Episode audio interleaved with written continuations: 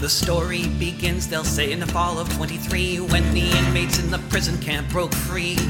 Attacking military targets, 400 soldiers dead. If you listen to survivors, so many of them said most others who were killed died during the fight as the army came in, destroying everything in sight, smashing down the buildings upon fighters, upon kids. All the evidence suggests that's exactly what they did. And then the Air Force took no time at all to bomb hospitals and churches and to make the towers fall. The Western media just repeats the lies while every minute or so another child dies.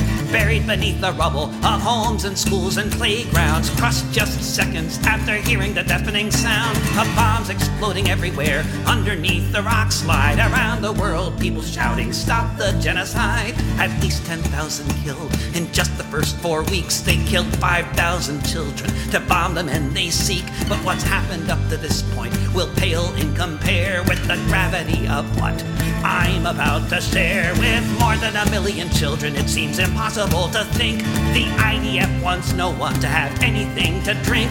They're bombing water tanks. They're beside the ocean side. Around the world, people shouting, Stop the genocide. They walled off the ghetto almost 20 years ago.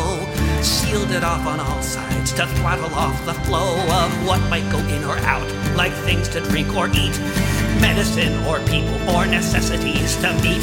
The needs of two billion trapped beneath the bombs, beneath the chemical weapons, burning skin like napalm, beneath all the bunker busters the U.S. has provided. Around the world, people shouting, Stop the genocide. The world watches on in outrage and in fear as the latest war to all wars is here. Like the most deadly game of chess, the US Navy in the harbor as if to dare anyone to try to stop the slaughter as the facts on the ground are more dire by the second. If we look into the future, how will this be reckoned? We can ask each other in the streets, marching side by side around the world, people shouting, Stop the genocide. All of those who wonder what would I have done? Last time there was such a holocaust as this one, are faced with the dilemma that's bursting at the seam. How to stop the madness of this Israeli regime?